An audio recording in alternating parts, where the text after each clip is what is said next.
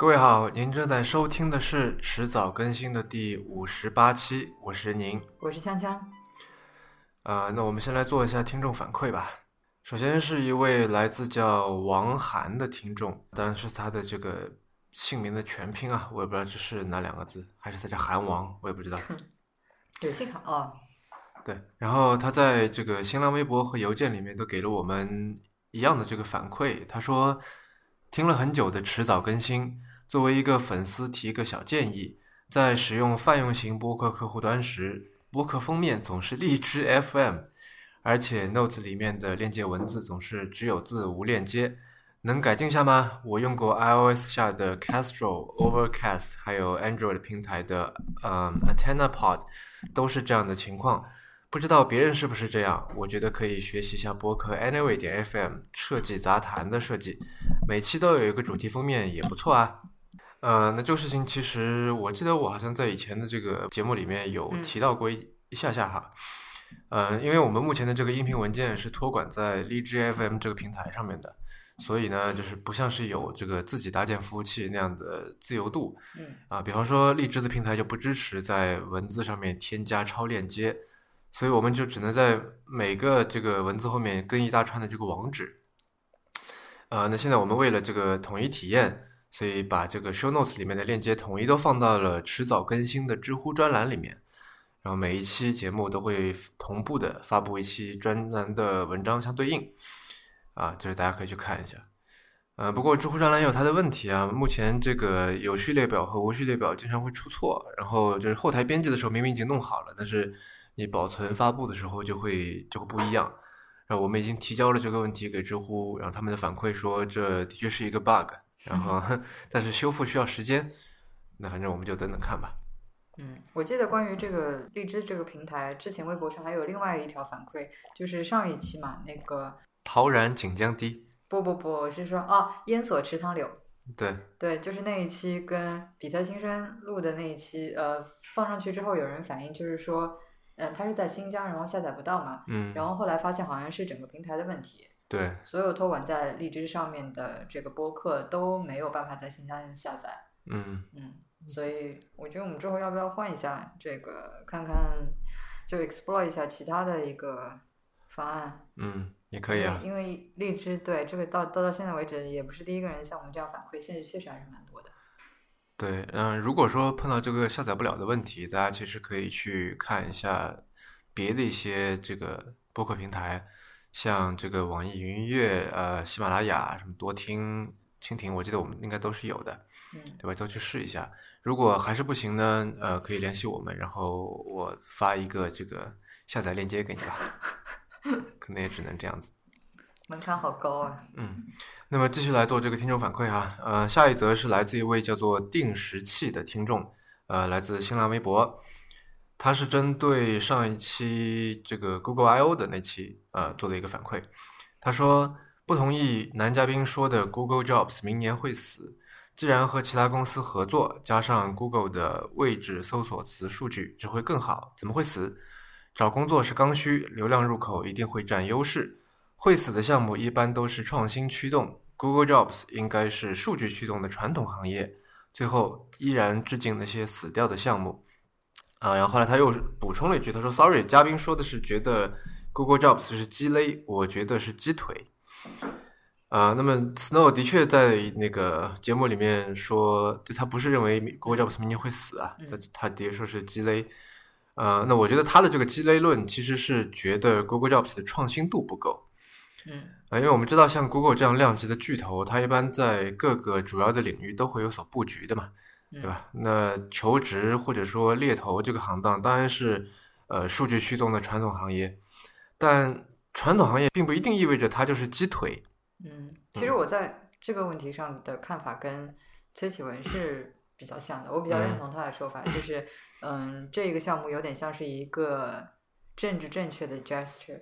对啊，因为在这个领域其实已经有非常成熟的一个竞争格局了嘛，对吧？无论是在美国还是在中国。呃，所以我其实并不看好 Google 这样空降下去，就靠整合别人家的数据，靠跟别人合作，能够做出什么非常具有爆发性增长的这种 business 来。所以它可能有别的方面的考量吧。嗯，但是由于这整个事情又是背靠 Google 嘛，所以起点其实比较高啊，所以就是有点像鸡肋嘛，就食之无味，弃之可惜这样。我想问的是，就是在那个 I O 之后，呃，你应该也有看很多这个科技媒体的报道嘛？嗯，就他们有没有首先有没有呃讲这个 Google Jobs 的这件事情？还比较少吧，就大家都在讨论这个 AI first 这个问题，都在说怎么用 TensorFlow，然后之后不是又有这个 AlphaGo 大战围棋高手这个事情嘛？所以大家的注意力其实都在 AI 那块儿。嗯啊，然后 Google Jobs 说也说是用 AI 来解决一些问题，什么 AI 的民主化什么的，但是，嗯，其实我觉得在这方面，因为它已经是很成熟的一个格局了嘛，嗯所以我觉得目前哈，至少说在现在这个时间节点上面，我觉得 AI 能做的事情还不是很多。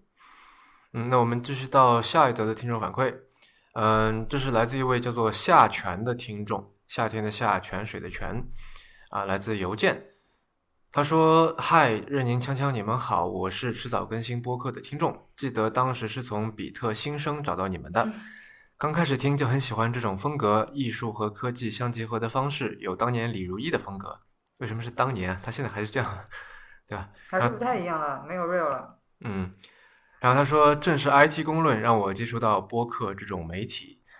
很抱歉听了那么久，一直没有给你们写信。想起自己偶尔写博客时，像是将自己精心准备的礼物丢向茫茫大海，杳无音信，不免有种悲凉感。很高兴你们一直坚持了下来，并且越办越好。最近看到你们参加了自弹自唱的线下活动，感觉国内有一群独立播客群体真好。呃，这里其实我们是参加那个 TIB 十周年的那个呃活动，嗯啊，然后他说播客是陪伴我跑步的最佳伴侣，因为不喜欢被人限制速度，所以喜欢一个人跑，但是未免有点孤单。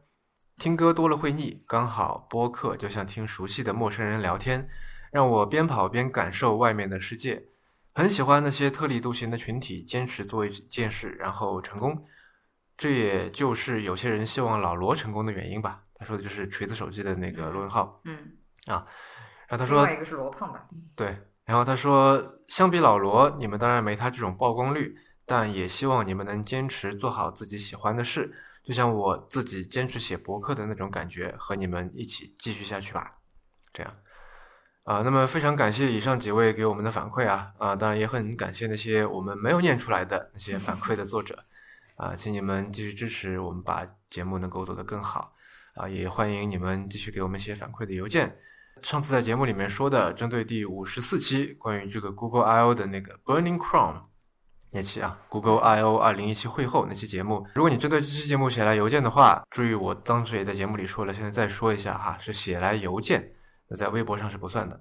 如果你写来邮件的话呢，我们会挑选三位送出由来自上海 GDG 的嘉宾 Snow 送出的 Google I/O 二零一七的纪念周边一件。现在我们一共有三样，分别是墨镜、运动水壶和一个抽绳带啊。然后奖品的照片在迟早更新的新浪微博上面，大家可以去找来看一看。那么刚才提到的那位王涵那位听众啊，对了，他在新浪微博上面叫做 Freezala 啊。然后我们回头会通过新浪微博或者通过邮件去联系你。嗯呃，请你先在三样里面先挑好一样啊。然哎，后等一下，嗯那所以这个是先到先得还是那当然喽，抽奖？先到先得吧，也没啥好说的，三个东西其实都有点不太一样。然后抽奖的话，我们还要再自己搞一个机制，我觉得挺麻烦的。反正大家来挑吧。如果有听众对 Google I/O 二零七的纪念周边感兴趣，可以去听一下五十四期，然后给我们一些反馈啊，那就有机会拿到了。强强，在我们进入到本期的正题之前啊，我想先跟你聊一个我前两天看到的东西。嗯嗯、这是一个网站，叫做 Will Robots Take My Job？就是机器人会不会抢我饭碗？对，嗯然后我是在 Product Hunt 上面看到的。嗯嗯，这个网站的起因呢是二零一三年的时候，两个牛津大学的人写了一份 paper，写了一份论文嗯啊，然后他们研究了一种新的方法来评估某个职业容易被计算机化的这个程度，嗯也就是容易被机这个机器人抢饭碗的这个程度。然后他们用他的这套公式呢，估算了七百零二个职业。这个方法比较复杂哈，我我看了一下他们那个论文，然后懂了一部分。我回头会把这个论文的链接发在 notes 里面，就欢迎有兴趣的朋友一起来讨论。嗯呃，那么总而言之呢，他们是从这个 level of perception and manipulation creativity and social intelligence required to perform it 这种角度。嗯，你要不要翻译一下？它是基于什么样的这个原则？嗯，就是认知，嗯然后操作啊，嗯然后创意，还有是社会知识，嗯，就这些角度嗯来评判这个职业。这样，什么叫做社会知识？是指社会经验一样的？对对对对，嗯，就是有些东西跟这个理论知识相对应的。对，嗯嗯其实凯恩斯对这个技术造造成失业有一个非常精准的一个定义，嗯就是我们节约劳动力的速度超过了我们为劳动力找到新用途的速度。嗯我觉得他们是基于这个，然后从这几个角度来做一些评判。这个网站特别简单，进去了以后就是一个输入框，然后你就嗯把这个你想要了解的这个职业打进去，嗯，然后它就会出来说这个可能会被机器人所取代的这个程度。它出现的是以什么一个概率吗？还是是的，进去这个网站的话，嗯、就是一个搜索框。然后你有没有试着输入，比如说你的职业？因为我试了好几个，嗯跟我预想的还比较相像吧。嗯比方说那种 production workers 工人嗯嗯是百分之九十二，嗯。对，然后他就说 you are doomed，所以这句话 “you are doomed” 是他那个网站上面对自己对对对对冒出来的，，他根据不同的概率 会有不同的一句话给你这样。好吧？然后还有比较高的呢，像比方说这个 security guard 嗯保安嗯是百分之八十四，嗯然后他那句话叫做 robots are watching，机器人正在看着你这样的嗯，啊。虎视眈眈。对，比较低的嗯是比方说这个 musicians and singers 嗯才七点四，嗯啊，他说你是 totally safe。嗯然后更低的一个是 writers and authors，就是作家，百分之三点八，也是 totally safe。比较讽刺的一个是这个 computer programmers，嗯，就是电脑程序员，是是百分之四十八，也是一半嗯的概率。然后他劝你是要 start worrying，你可以开始担心了。嗯。其实我刚刚问你说你有没有试着输入你的职业，就是我突然想到的一个问题是，好像挺难用一个词或者说是一种职业来概括你现在在做的事情，所以我觉得嗯对我试了这个投要算一个公式。我试了投资人啊什么的，但是没有这个职业，就不属于他那个七百零二个职业里面的一种。有一个 financial analyst，四十多吧概率，嗯，我也啊差不多跟我预想的。因为它上面有很多这种，就有的是特别分的特别细那种，嗯像老师，他有十几种老师。哦，啊，就是有什么从小学到高中到兼职到什么技校各种各样的老师这样，然后有些职业它是没有的。嗯。啊。然后我试着搜了一个 entrepreneur，就是创业者，他说 no jobs found 是没有这个，也就是说可能这创业还是要人们自己来吧。这样嗯，首先这我觉得这个网站，嗯，大家看看就好，就是还是主要是一个娱乐的作用。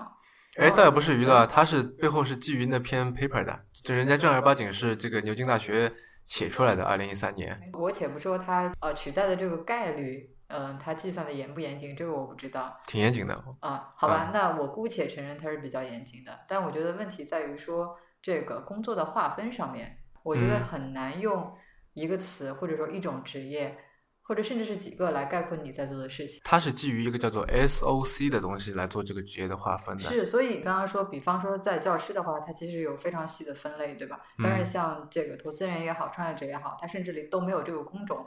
那所以我觉得他的这个职业划分其实是基于一种，呃，怎么说，比较传统的，或者比较。就是说，他划分的这些职业，主要是已经比较成熟的、比较传统的、已经非常 established 的这些职业。然后，你不觉得这个本身就有一种呃 selection bias 在里面吗？可能因为就是说这种职业比较我这些多吧。是这些职业比较多，而且已嗯经就是说历史也比较悠久了，比较嗯传统了，对吧？对对那所以也比较好划分。那当然了，就是说这个职业它的工作内容是什么样的，是什么，包括哪些东西的话，也相对比较清楚，而且怎么说很少再产生变化了。说白了，就是一种比较旧的职业。是是是，那所以这样子的职业，嗯，我觉得通常来说就比较容易被机器取代啊。那所以，就像这些难以界定和划分的职业，无论是创业者啊，还是投资人，我都不知道创业者算不算一个职业，就是它很难被划分，很难嗯被定义。那也很难计算他的这个被取代的概率。对，就是我刚才说了嘛，他的这个七百零二个职业啊，是从这个英国劳工部一个叫做 SOC 的一个列表里面拿来的。什么叫 SOC 呢？就是 Standard Occupation Classification，嗯就标准职业划分。嗯对我估计它是跟，比方说你去拿社保啊、什么交税啊等等这些有关系的。嗯所以它其实是一个，就像你说的嘛，就是是一个相对来说比较传统的一个或者比较稳妥保险的一种职业的划分。嗯所以里面的那些所谓新兴职业是应该是没有的。那么今天的正题呢，是关于网络评论这件事情。其实从前几年就开始，大家在讨论一个事儿：网络评论到底它该不该出现，以及看的人该不该被给予这个评论的这个权利。嗯然后有了这个权评论的权利，如果给他的话，那么你要怎么样去约束他、规范他？然后比方说这个能不能对他进行另一番的回应？嗯嗯、比方说就前两天不是刚刚开过 WWDC 嘛，嗯然后呃在 iOS 十七里面啊十一里面，其实这个呃 App Store 变得更加媒体化了。嗯，但它本来就是作为一个所谓的 Store，对吧？它也是有点媒体化的。对它不是一个真的说像应用商店这样，因为它本来就有什么编辑推荐什么这种东西，嗯。对吧？那哪个商店是有编辑的嘛，对吧？这种很少的。这个我不是很同意啊。比如说传统的一些线下店，比如说一个影像店好了，它也是就是某种程度上面有这个这个这个店员啊，对对。那如果说是文化类的，可能会有，像什么一个影像店、一个书店，那么会有，对吧？嗯但是像 App Store 里面，它很多都是比方说工具类的，嗯比如说是个计算机，是一个什么，我随便说是个导航，嗯那这种是没有所谓编辑推荐的嘛。嗯。然后我记得在今年早些时候，呃，App Store 允许，就是因为它因为这个，如果你下载了一个东西，下载了一个 App，或者你嗯你没下载，对吧？你可以给它留 review，嗯给它打一个评分的一个星级嘛，对吧？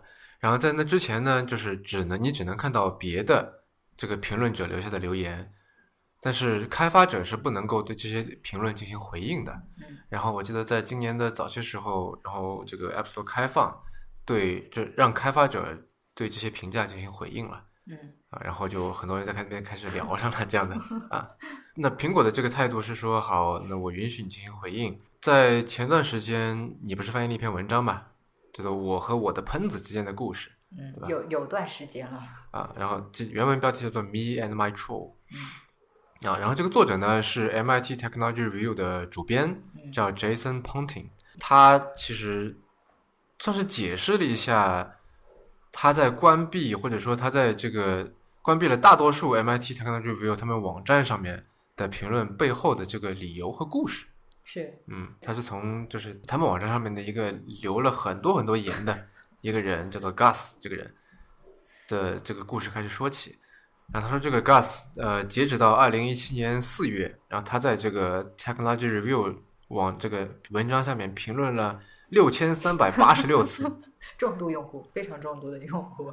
对嗯，而且我们有的时候不是会把这些把这个 troll 这个词翻译成网络暴民嘛？对，那暴民感觉是一种就是特别就是带有着暴力色彩的，对吧？是但是这位这个 Gus 这位这个这个暴民呢，他其实是很有礼貌的。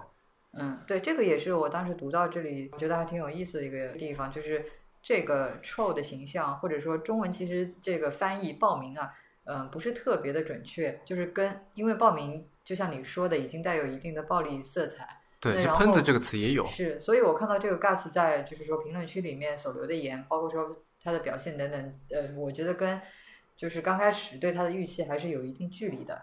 嗯，我觉得你可以具具体讲一下他是怎样子的一个报名。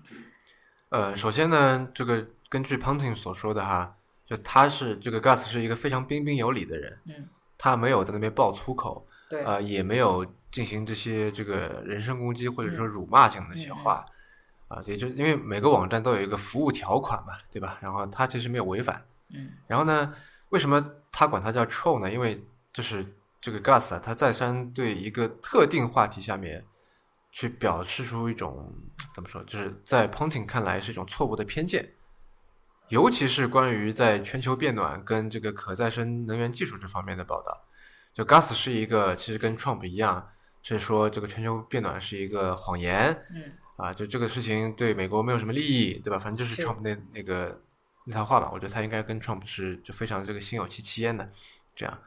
对吧？就基本上就是说这个气候变化威胁都是捏造的，然后他也可以找一些这个学术上的论文来证实。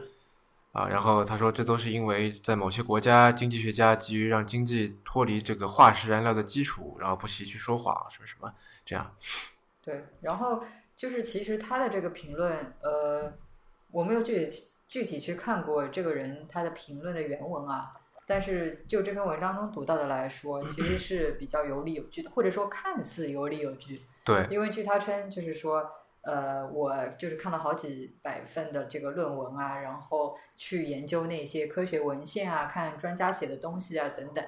然后就是说，我现在这里说这个全球变暖，它只是一种周期性，就自然的周期性变化，就不是毫无道理的。你看专家都是那么说的，对吧？对。所以就其实看上去，如果说呃你没有仔细去推敲，乍一看的话，觉得哎，好像真的还挺有道理的。嗯，我可以读一段这个 Gus 这个人在这个。网站上面的留言啊，嗯他说：“美国左派，也就是民主党主张的措施，没一项是我们能负担得起、安全或者可靠的。给电网增加间歇性的能源来源，只有一个后果，那就是增加能源成本。至于安全性，你去问问那些不计其数的在飞翔中被风车和太阳能装置弄瞎、烧焦的蝙蝠和鸟，再去问问那些常年受到风车恼人噪音困扰的老百姓。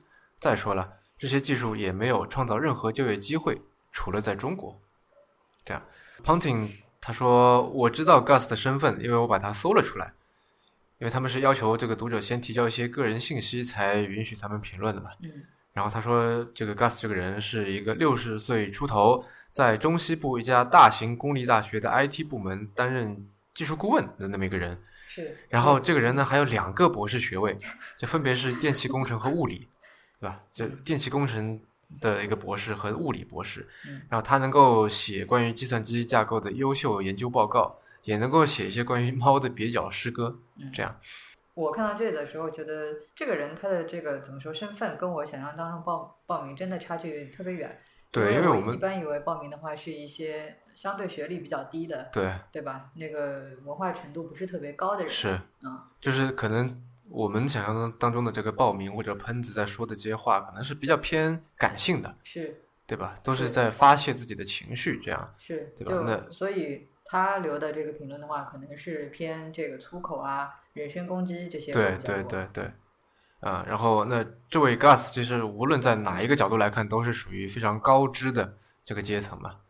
对吧？两个博士学位，高级报名。他在上面其实留的是那些就是所谓的错误的偏见啊。用 Ponting 的话说，Ponting 其实就去问那个 Gus 说：“那你为什么到底要来留了那么多言，对吧？你这个动机到底是什么？”然后 Gus 的回答其实呃也挺也挺正确的。其实他的动机我觉得是对的。嗯，他说就是这些话题都是备受争议的，就是什么全球变暖啊什么的，对吧？然后他是希望能够平衡一下对这些话题的报道，但是从 Ponting 的角度来看，就他觉得 Gus 所引用的那些东西都是一些没有经过同行审议的、站不住脚的论文或者这样一些来源，就有点像是因为他不相信这个，嗯，就是全球变暖这个这个事情，所以他刻意的去找了一些，就是好像 Trump 做的那么，嗯，就刻意的去找了一些这个呃。支持他自己的观点的一些对对，有可能会有断章取义，有可能会就是这个这个有曲解，对吧？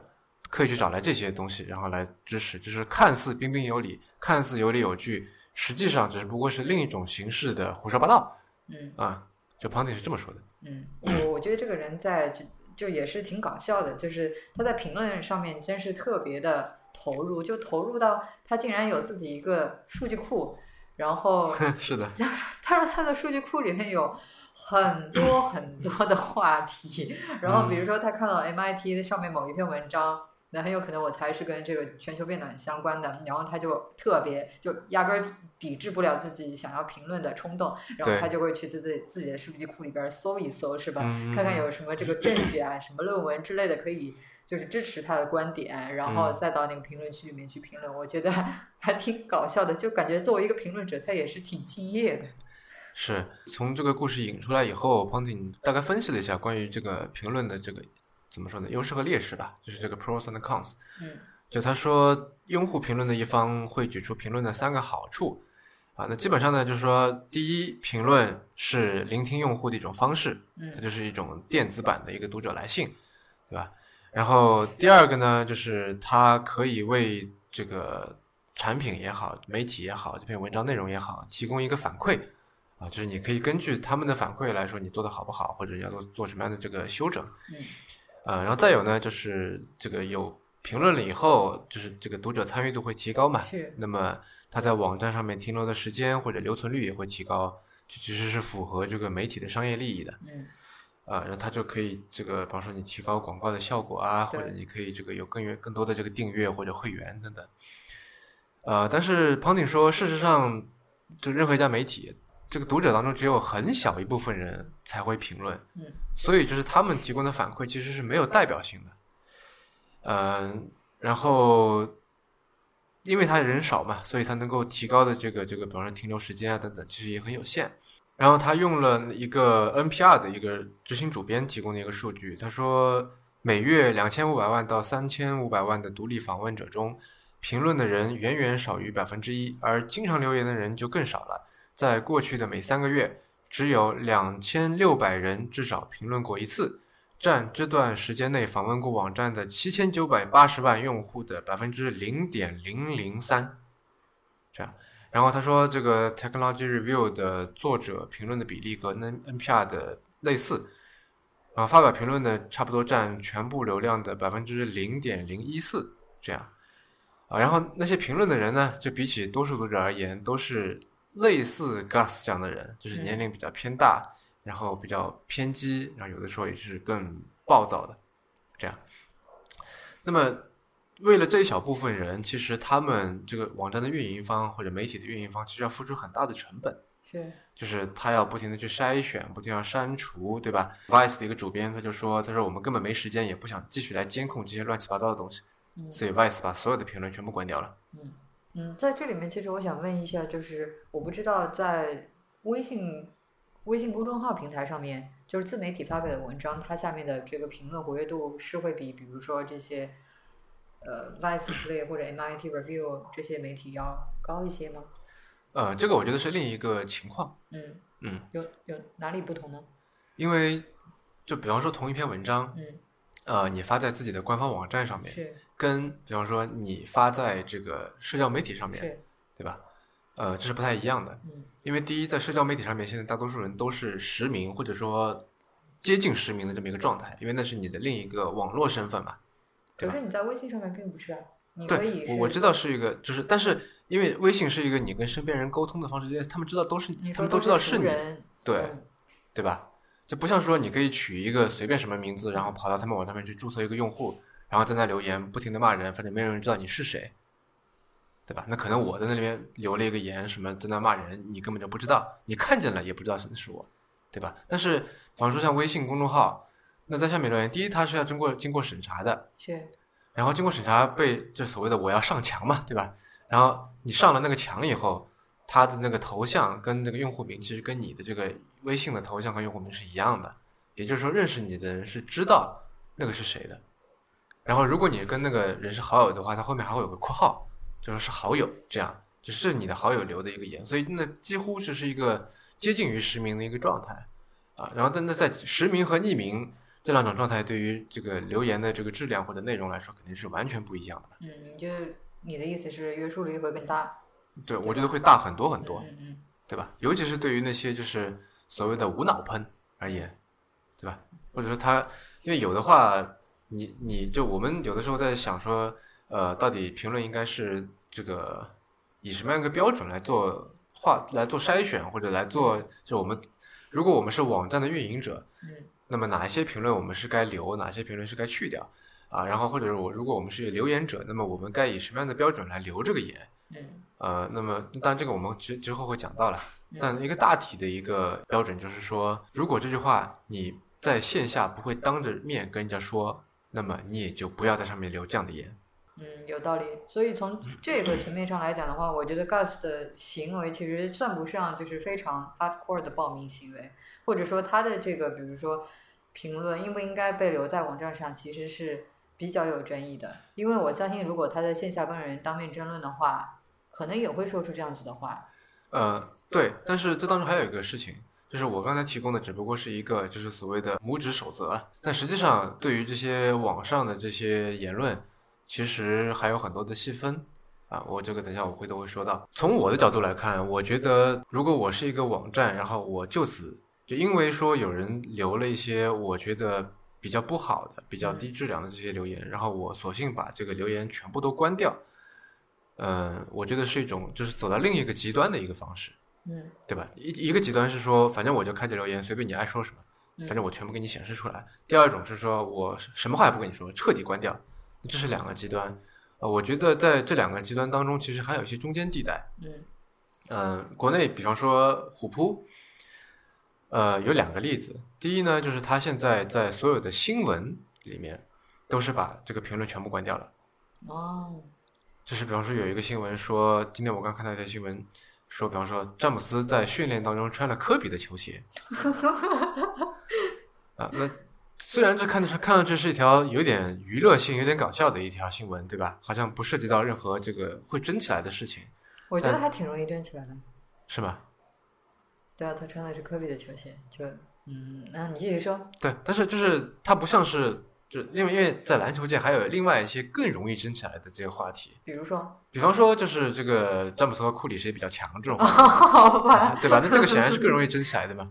嗯，对吧是，但是就是他相对来说不是那么那么有争议性一个话题，嗯嗯但是类似这样的新闻，他就也把下面评论全部都关掉了。嗯，哎，我想问一下，他关闭评论之前的话，类似的新闻下面是一个什么样的情况？我我没有看过，就会是那种，就是所谓有这个呃，现在可能涉及到一些这篮球界的一个一些一些话，就比方说，因为有些人是喜欢詹姆斯，他们叫詹黑，然后嗯不喜欢的叫。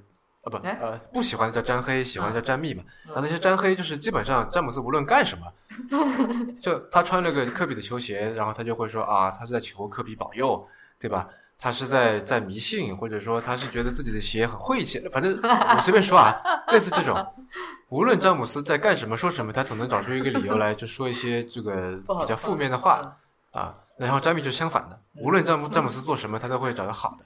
然后这两个就会在下面掐起来。嗯，明白，就好像微博上，比如说某一些明星的这个下面，对，嗯嗯。啊，所以就是他把它关掉了，这是第一点。现在呢，就是在那些帖子里面哈，嗯，因为这论坛可以有回帖嘛，是，然后帖子里面呢，虎扑出了一个机制，就是一个叫亮了，之前是只有亮了，就是说如果你说的大家都觉得有用，可以把你顶上去，嗯。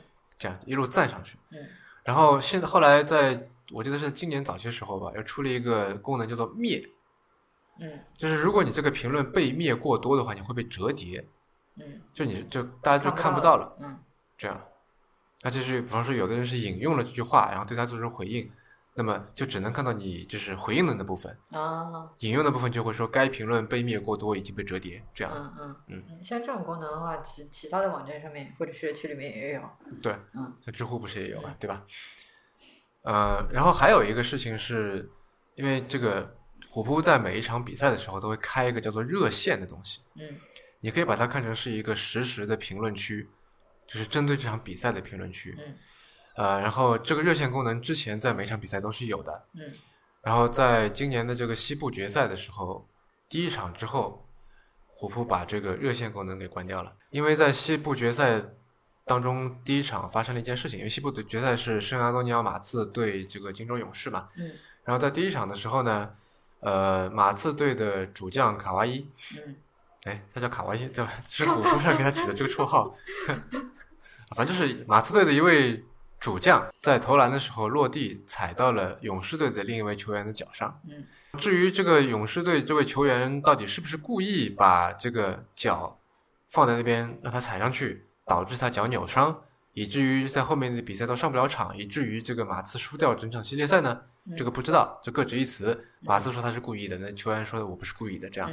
双方球员就开开始掐起来了。基于这个原因，所以虎扑把整个热线全部关掉了嗯啊，就就没有这个功能了。嗯然后大家就相对来说比较可以比较亲近的嗯来看这个比赛，不然就是我感觉这个热线里面比直播平台上面还得热闹，啊，嗯，就几乎就是没有人在看球，几乎都是各种在吵架。架，嗯，对，到后来就用的语言也越来越难听了，这样嗯已经完全就不是在讨论球的事情了。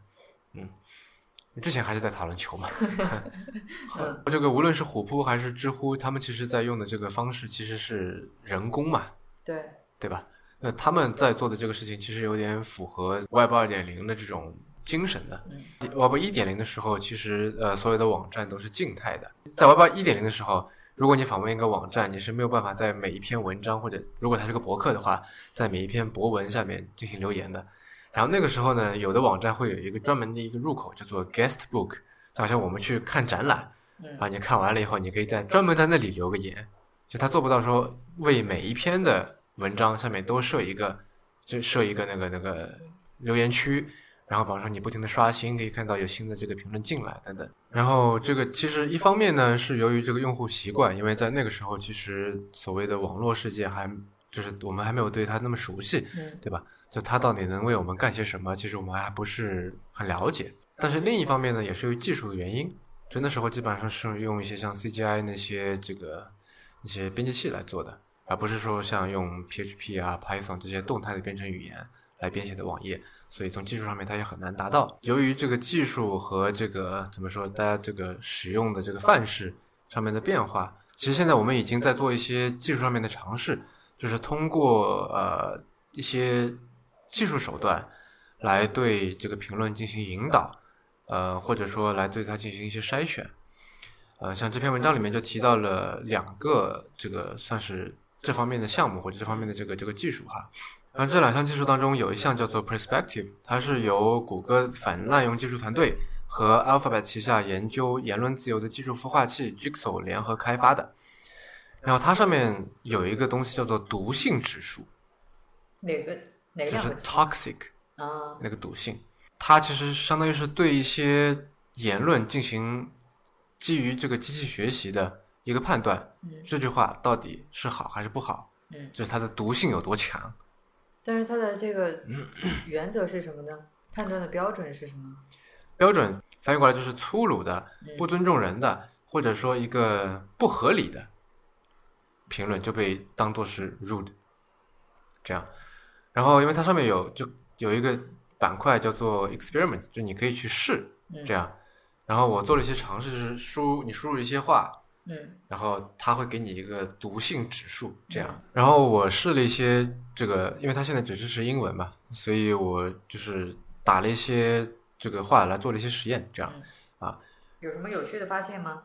嗯，比方说，我第一试了一个说，我说 I don't agree，我不同意，然后这个是这个百分之二可能被认为是有毒的，嗯这样，所以是就是发表异异议是可以的，对吧？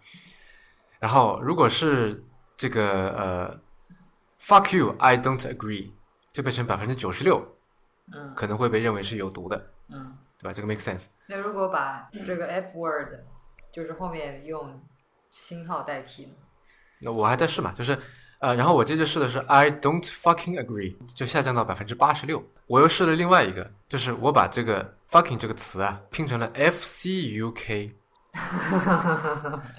就 I don't F C U K I N G agree 这样，嗯在这个时候就只有百分之七的可能性会被呃认为是有毒的。嗯所以其实就是骗过了这个这个 AI 了，是是对吧？呃，然后我又试了这个 FCUK U，嗯那这个时候就有百分之九十五会被认为是这个 toxic 嗯啊，所以就是它有的时候可以识别出我是故意拼错，对吧？有的时候是不行的，这样。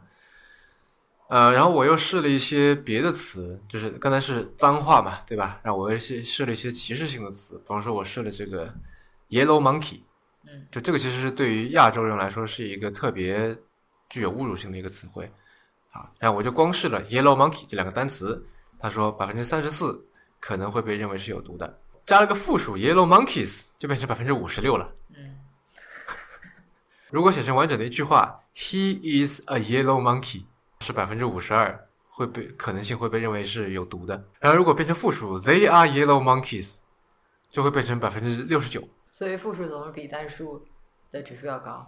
对，那如果是 It is a yellow monkey 呢？那我估计就不会了。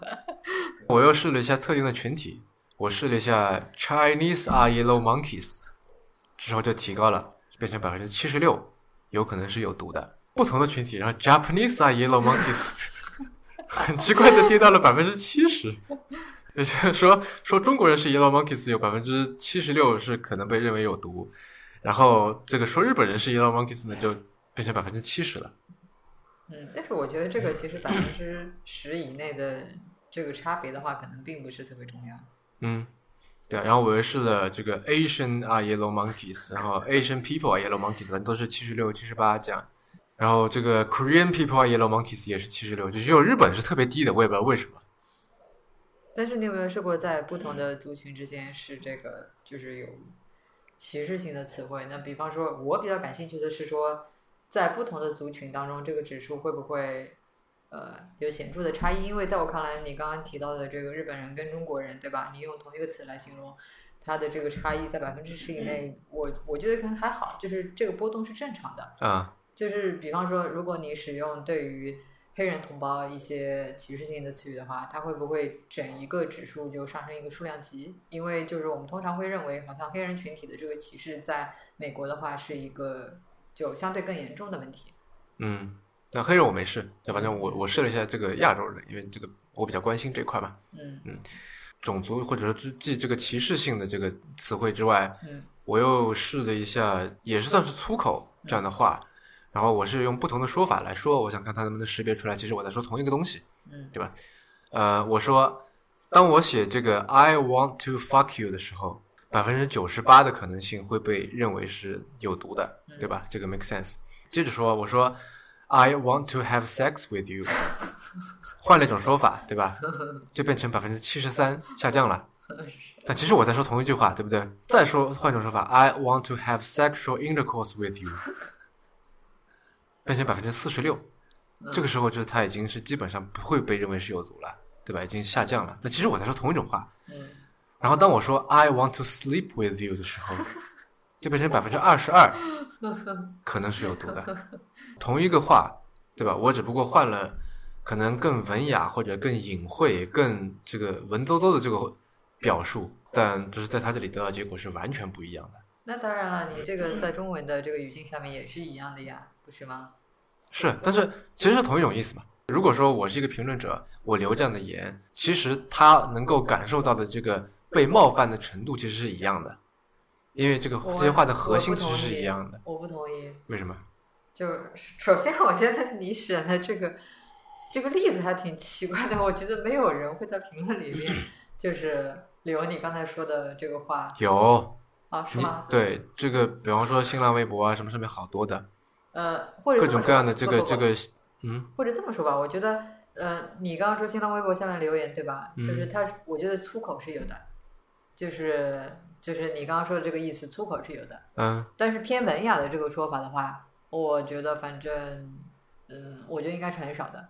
是，就我的意思是说，同一种话或者同一个意思，我只不过换了不同的这个话术，不同的这个语言表达，对吧？就就对，但是但是你不觉得就是说你的这个情绪其实就是从你的措辞里面所体现出来的吗？对没错从本质上来说，你刚刚说的这些话，它不同的表述都是表达了一个意思，对不对？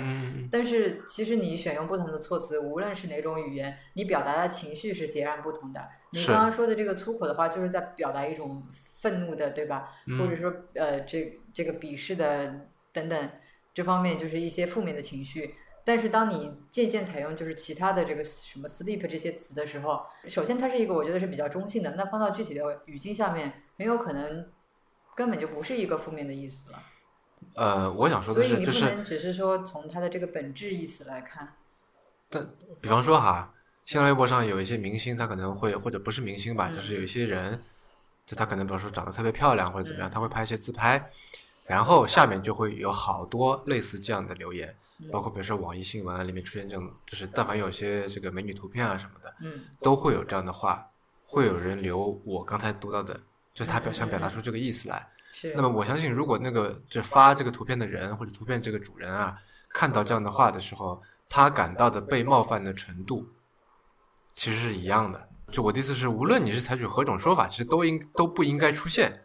就是如果是在虎扑上面是大家是采取人工来这个做干预的话，它肯定会被灭掉的，对吧？嗯无论你怎么说这句话嗯啊，无论你表达再文雅，你用文言文写也好，就反正只要让大让大家知道你在说这个，你表达出这个意思来，都会被灭。就这整个是不是说说法的问题，而是说这整个 intention 这套系统还非常的不完善。就我写了一个 I love 迟早更新，然后他说你的这种语言没法没法被识别，这样就我打了个迟早更新的全拼嘛，就它识识别不出这个单词什么意思，嗯那这就是就不知道这样。嗯呃，那这是这个 perspective，对他们现在跟很多家都在做合作，嗯跟那个经济学人啊，跟卫报、跟纽约时报、跟那个维基百科，嗯，都在做合作，就是共同开发以及就是做这个 API 的开放。呃，然后另外一个东西叫做 Coral Project 啊，珊瑚计划。嗯那它分成三块，分别是 Ask、Talk 和 Guide。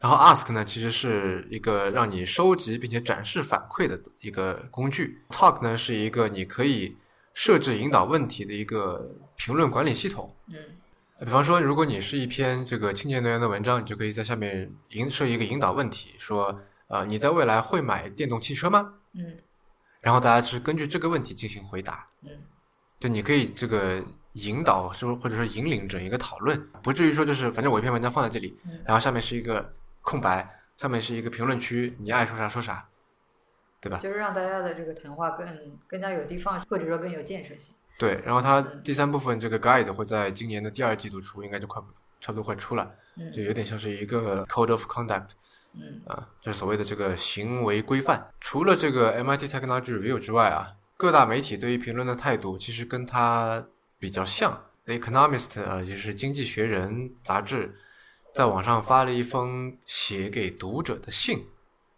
说就是 Help us shape the future，帮我们一起来塑造未来，有点像是劝导大家，嗯号召大家啊，你们这个要小心或者怎么样怎么样。然后我想在这里这个着重说的是英国的一个媒体叫《卫报》，嗯呃，然后他也发了一个这个一个文章，叫做《The Dark Side of Guardian Comments》，卫报上的评论的阴暗面。然后这个页面我回头也放在 notes 里面，这个页面它的这写的也还挺不错的，然后也有视频，然后整个这个页面的动画呈现效果都非常好，嗯我强烈建议大家去看一看。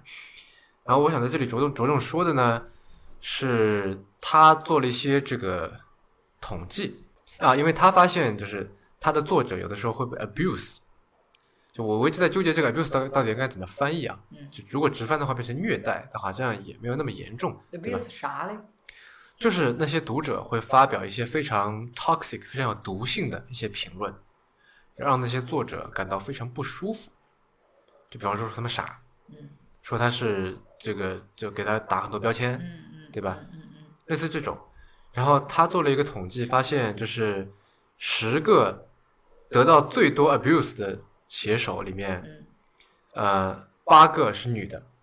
嗯这八个女的里面呢，四个是白人，然后四个是非白人。嗯，然后比较在意的是他们所这个报道的领域大多数都是 fashion，都是时尚，啊，我还以为是政治。没有。当然政治也有哈，嗯但是《卫报》上面的女性作者嗯写的大多数都是时尚文章，在他他在那篇文章里面有提到。然后这八个八个十个人里面八个女的，剩下两个是黑人男性。嗯然后这里面就两个女的跟一个男的是 gay，是同性恋。八个女人里面有一个是穆斯林，一个是犹太人。然后十个受到最少 abuse 的人呢，全部都是男的。白人男性吗？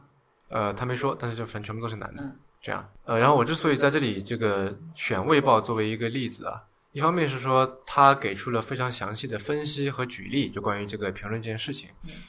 嗯呃，另外一方面呢，就是因为它是英国的左翼媒体嘛，所以这个对在中国媒体环境中的这个读者比较有参考价值。所以就是我也希望说，听了这期节目以后，大家可以一方面是换一种视角来看待评论区，然后一方面是说自己在做评论的时候也能够想一想自己这个话是不是应该说。嗯这样，因为虽然说言论自由，对吧？虽然说网网络不属于任何人，但其实实际上这个毕竟是人家地方嘛，嗯对吧？因为他有权利把你关掉，把你折叠掉，对吧？或者说给你让你禁言，把整个评论区关掉，就证明了这个他对于这个地方拥有控制权，对吧？所以有点像是去人家家里做客，我们应该注意自己的言行。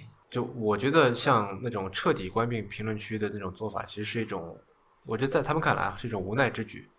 那我希望说这种无奈之举可以越来越少吧，对吧？以及说我们未来能够看到那些评论能够变得越来越高质量一些。在那个《卫报》那个视频里面，他就说，呃，就他举了三个这个作者，然后让他们对着镜头来说话嘛。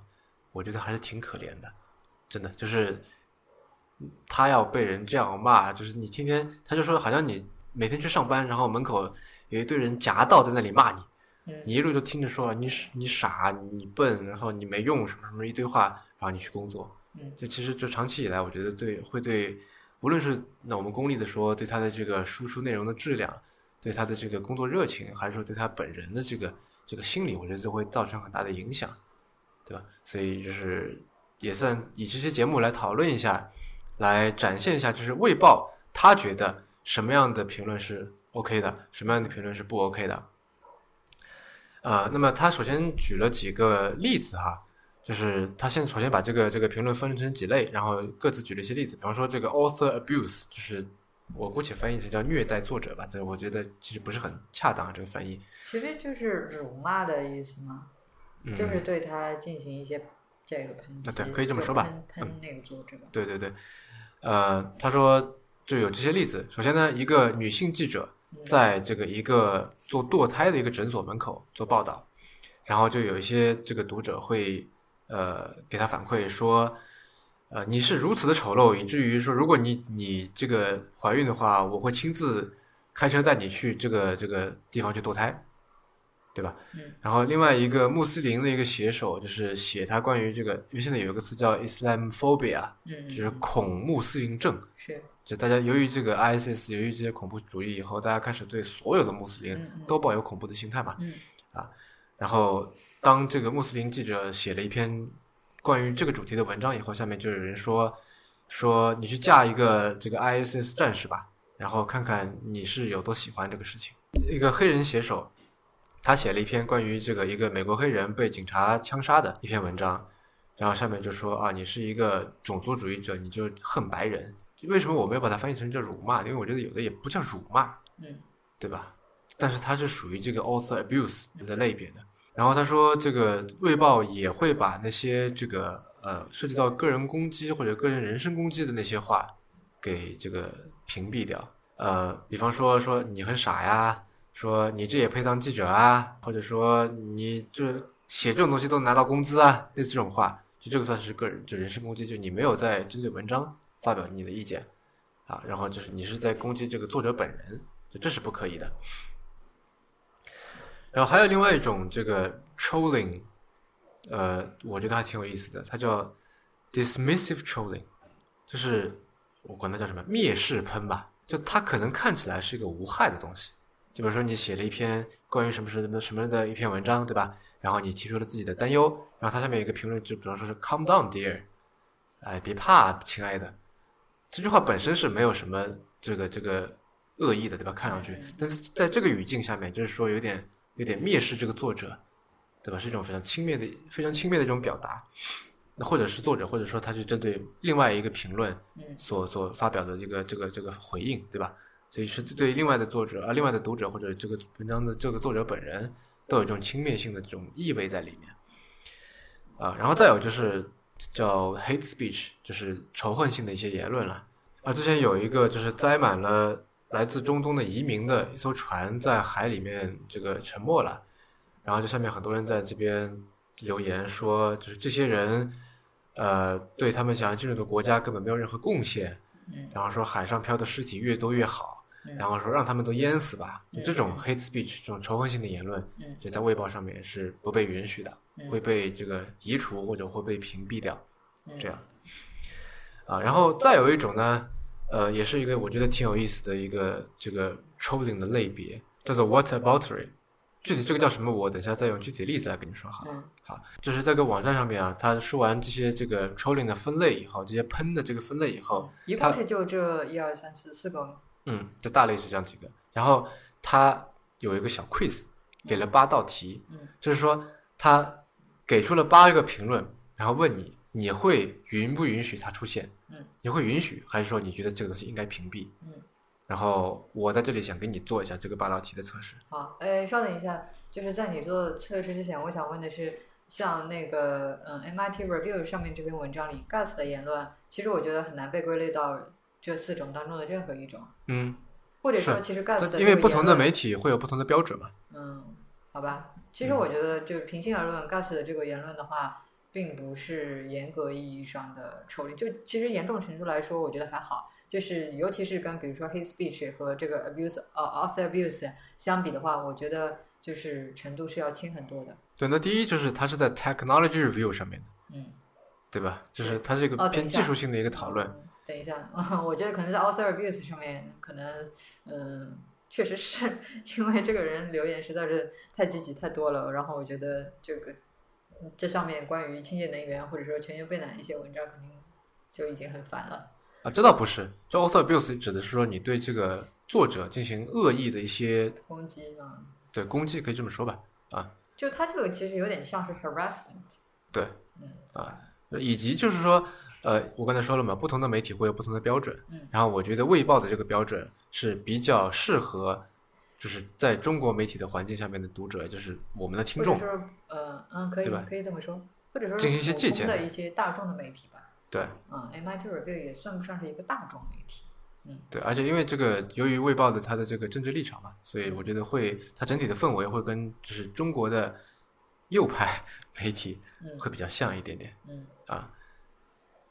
呃，那我开始给你做这个题喽。好，好，这是一篇来自关于 feminazi 这个主题的一篇文章下面的一个评论。啊，首先我解释一下什么叫 feminazi 啊，呃、就是类似好像我们在说的什么女权癌这样的人，嗯就相信这就是 feminist 是女性主义者，我知道，其实就是那个 feminism 和那个嗯 Nazi 呃 Nazi 之间的一个合体词嘛。对，嗯这个合体词嗯。啊，这 feminazi 会认为什么男人都是傻，都傻瓜啊，说你穿那个穿胸罩是一种这个被奴役的象征，然后会要坚持就是 snowman 必须要叫做 snow people 类似这样。你继续。嗯，啊，然后这些这条评论它本身是英文，然后我大概做了一些这个即时的翻译哈啊。啊，啊，这条评论是这么说的：好好笑，为什么这么多记者都是女性，而且他们中又有那么多的女权主义者？这个比例失调的数字正在污染新闻界，这恰好显示了男人都在做比敲敲键盘更困难的工作，而与此同时，男人设计和打造的技术被这些手握媒体的泼妇们用来大放性别歧视和仇恨男性的厥词。对，这是你是 allow 还是 block？block。对，然后《卫报》这个也是选择 block。他说这条评论会让对话脱轨，也贬低了这位女性作者。无论是在语境还是语气上，这条评论都没有为对话增加价值，而且它是性别歧视的，这点《卫报》绝对不会容忍。这样，好，然后第二题是一一条来自一篇时尚文章下面的评论，他说：“所以蓝色牛仔裤终于回来了。”也许对那些以为伦敦大过天的《卫报》读者来说，这事儿挺震惊，但在真实世界里，人们已经开心的穿了好几年的蓝色牛仔裤了。你是 allow 还是 block？还是 block？这条《微报》是 allow，允许的。为什么呢？他说这是一个轻度的蔑视喷的例子。就那 this 所以这个程度其实很难把控嘛，就是 dis，尤其是我觉得在四个类别里面，dismissive 这个类别其实是最难把控的。对，你听就你我说完嘛 down。here 都会，你听我说完嘛，哦对吧？因为他说 this is a mild case of dismissive trolling，就是它是属于 dismissive，对对对，但是是比较轻度的一个例子。嗯，好吧，然后他说，为什么没有没有被屏蔽呢？因为虽然有一点蔑视色彩，但是它更多的是在批判文章，而不是作者。嗯，好吧，就是他的这个针对的对地方也有，嗯，嗯，好，好，第三题是关于这个 Eric Garner 的死的一篇文章下面的评论。呃，Eric Garner 是二零一四年，就是出了一个事情，就是在纽约几个白人警察在这个逮捕一位黑人的时候，就把他弄得窒息而死了。然后后来在审判的时候，警察被判无罪。然后后来就是这个呃，很多 NBA 球星啊，在那年的时候，都在热身的时候穿就是 “I can't breathe”，我无法呼吸的那个 T 恤衫，就来提抗议嘛。啊，后来又有一个更加恶性的事件是，呃，在同一年，有一个黑人青年就枪杀了两位纽约警官，然后就自杀，这样子就是应该算是一个报复性的一个行为，所以当初是闹得非常大的，在三年前。那这篇文章是关于这个 Eric Garner 死的，他说。一个十二岁的男孩半夜在外面挥舞着一支 BB 枪，什么样的家长会允许这样的情况？这整件事情就是一个完蛋了的社会、社区文化带来的产物。我很抱歉的说，黑人有的时候就是他们自己最坏的敌人。你是 allow 还是 block？block。对，这条评论就是因为种族歧视而被移除了。嗯，好，第四题，这是关于一个反犹阴谋论的一篇文章下面的评论。他说。我不认为指出犹太人在多数西方世界里不成比例的政治影响力可以被称作是阴谋，但是把指出这点的人冠以反犹的名义，似乎才是一种阴谋。block，微博 block。他的理由是这样的：他说这条评论因为反犹而被移除。声称犹太人在多数西方社会里拥有不成比例的政治影响力是一个长久以来的反犹说辞。这条评论似乎认为反犹主义并不真的存在，而反对反犹只是一种让人们不发声的手段。所以是政治不正确，所以被 block 了。当然，反犹这个东西可能在我们比较不敏感，对吧？好，呃，第五题是关于希拉里·克林顿和这个女性投票者的。嗯，他说。工资差异不存在，这就是一些把女性描述成受害者，把男性描述成描述成施害者的女权主义废话。更糟糕的是，那条我们生活在一个五个女人中就有一个在一生中被强奸过的强奸文化中的谎言。如果你把一个喝醉的女孩当晚同意，但是第二天后悔了，这种事情也算强奸的话，那就呵呵了。你 allow 还是 block？block。对，呃。这就是一个典型的刚才说的这个 whataboutery 的例子。什么叫 whataboutery 呢？这个麦克米伦给他的麦克米伦词典给他的解释是说：the practice of responding to a difficult question or problem by raising another difficult question or problem in order to deflect attention from the original question。就是说，呃，当你这个作为一个对一个很困难的问题的这个反应的时候，你是提出了另外一个。更困难或者同样困难的一个问题，来混淆视听或者来转移大家的注意力注意力。然后它为什么叫 What abouty 呢？就是一个典型的说法，就是 What about 什么？嗯，对吧？就是你说女人这样，那男人怎么办？嗯，就在这个里面就是这样子，就是 What about man？对吧？具体来说，在这个这个这个评论当中，就是那男人怎么办？嗯，就这个评论它没有带来价值，而且让这个对话脱轨了，而且是性别歧视的。嗯嗯。啊，第六题。这题可能你会不怎么熟悉一点哈啊，是关于这个穆里尼奥和曼联足球队的，因为英国嘛，对吧？呃，这么一篇文章下面的一个评论，他说，《卫报》曾经是新闻界的标杆，现在却有那么喜欢穆里尼奥的记者混迹其中，这让我很难过。这只不过是让这个小人加入 Matt Busby 和 Jimmy Murphy 的俱乐部的漫长宣传攻势的一部分。我很震惊于报纸编辑让这样的垃圾也出版了。你们是这个职业的耻辱啊！穆里尼奥是目前这个曼联球队的主教练，呃，他就是执教过什么切尔西啊、国际米兰、皇家马德里这些，就是算是欧洲传统豪门俱乐部，对，是一个挺有名的一个教练。但是呢，他也以这种发表有点攻击性的言论或者有争议性的言论而出名，这样就是一个特别有所谓的很有个性的一个人啊。然后他在说的这个 Matt Busby 跟这个 Jimmy Murphy。是曼联的元老，算是就是那种光荣传统的这个代表人物，这样。所以这个人其实是一个曼联的球迷，但是他很讨厌穆里尼奥。那么你是 block 还是 allow？block。其实我觉得这几这几个都挺明显的。其实他这个评论里面本身就带有一些，比如说侮辱性的，或者说是不雅的字眼等等。嗯。所以我觉得就。仅仅是根据这些，你做出 block 还是 allow 的判断，还挺挺是。对，呃，卫报也说这条被删除了，因为他这个有就是 author abuse 虐待作者，然后他越过了这个合理批判嗯这条线就是 reasonable criticism，嗯就他已经不是 reasonable 了，嗯对吧？然后他也辱骂了《卫报嗯》跟这位记者本人，这样。好，下一个哦，亲爱的，首先这个文章是一篇关于奥斯卡奥斯卡奖和这个 LGBT 群体的嗯一个文章上面的留言嗯。哦，亲爱的，我能不能为你搬一座一篇方向错误的奥斯卡主题标题党文章里的最傻比喻的小金人？你 block 还是 allow？block 这个 dismissive 的程度，我觉得肯定要比上一个要重啊。嗯，然后卫报 allow 了。他的理由呢？他说但是其实你刚才问我 allow 还是 block 的时候，我觉得应该是应该是 allow 的，因为你之前说这题比较难。对，因为《卫报》的理由说这是轻度这个 author abuse 和 dismissive trolling 的例子。对啊，所以我说这个程度很难把控嘛。对，然后他为什么没有被被屏蔽呢？因为他更多的是在批评文章，而不是作者。就类似好像这个刚才说的这个冷静点，亲爱的，嗯或者说这个你又在玩你的小木马了，我知道了。就原文叫做 On your hobby horse again, I see。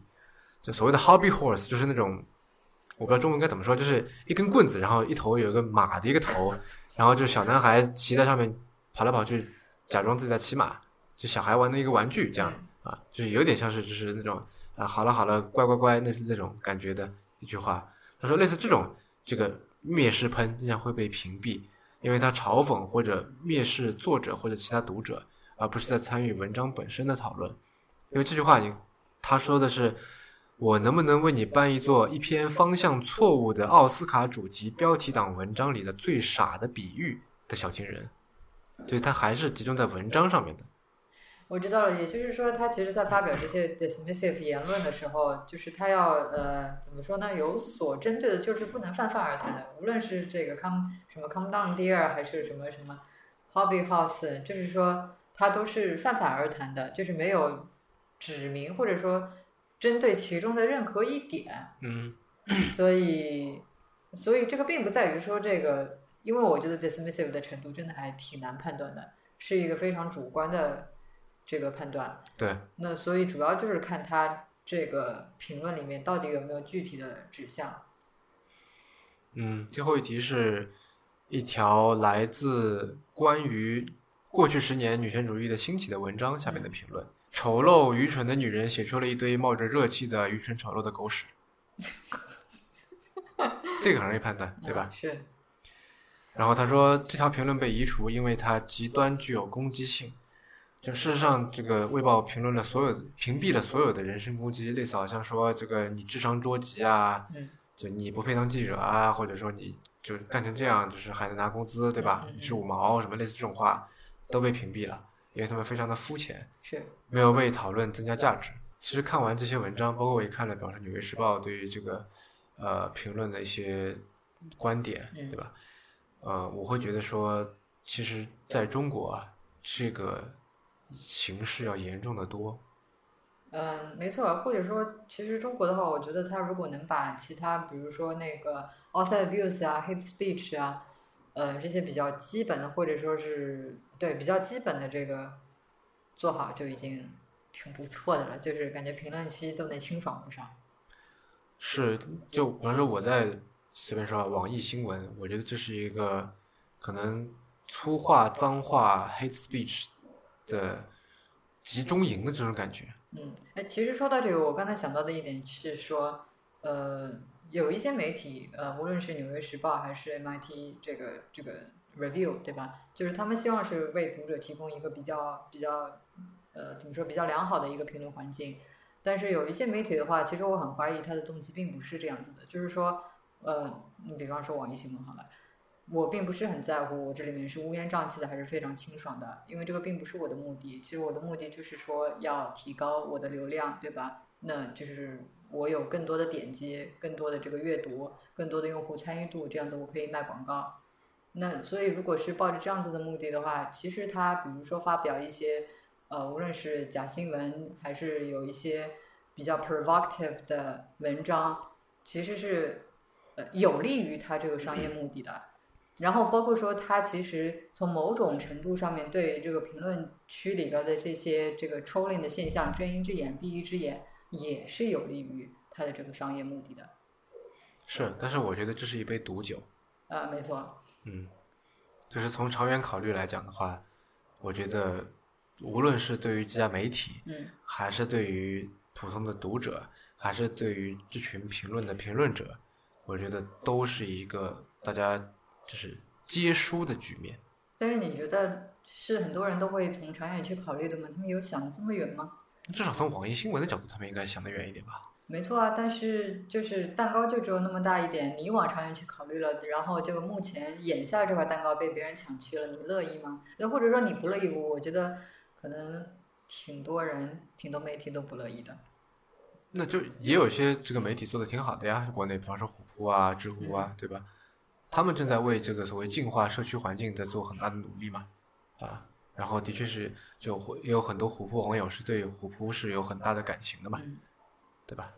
啊，我觉得这个是一个更加积极正面的一个例子，而不是说那种就是什么呃 race race to the bottom 这种感觉。呃，是我我当然是说，就是说应该是这么做的嘛，应该是净化这个评论区的环境。我只是觉得说，就你只是比较悲观。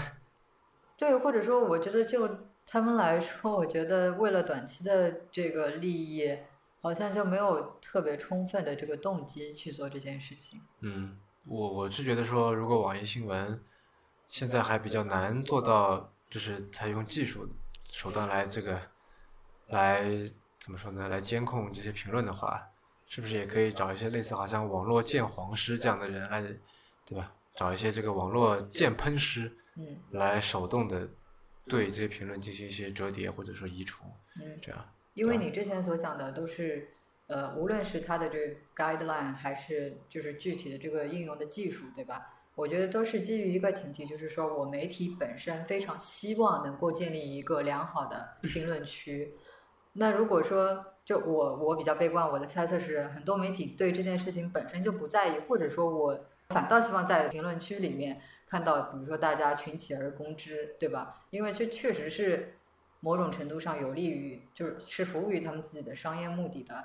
那如果说连这个前提都不成立的话，其实就我自己都不想去做这件事情的话，那也就先不说这个指导原则和技术的事情了。对，那这么说吧，我觉得这是一个长期和短期的考虑，嗯或者说，就是用乔布斯的话说，就是一些问题都是品味问题了，对吧？就是当你面对一个乌烟瘴气的下水道的时候，你是还能吃得下饭，还是说你会就是想要去竭力改，想要去这个修整它，对吧？我觉得这是就可能，也许也不在我们这次讨论的这个范围之内了。嗯，那要不这次先这样吧。嗯哼。您刚刚收听的是迟早更新的第五十八期，这是一档以科技创新、生活方式和未来商业为主要话题的播客节目，也是风险基金 Once Ventures 关于热情、趣味和好奇心的音频记录。我们鼓励您给我们任何意见、问题或者反馈。我们的新浪微博 ID 是迟早更新，电子邮箱是 embrace at weareones.com。拼法是 e m b r a c e at w e a r e o n e s 点 c o m。您可以在迟早更新的知乎专栏找到我们为每一期节目准备的 show notes，希望您善加利用。如果您喜欢我们的节目，您可以在 iOS 内建的 Apple Podcast 或者各大播客平台或者泛用型客户端搜索“迟早更新”进行订阅收听。我们希望通过这档播客，能让熟悉的事物变得新鲜。让新鲜的事物变得熟悉。下期再见。下期再见，拜拜。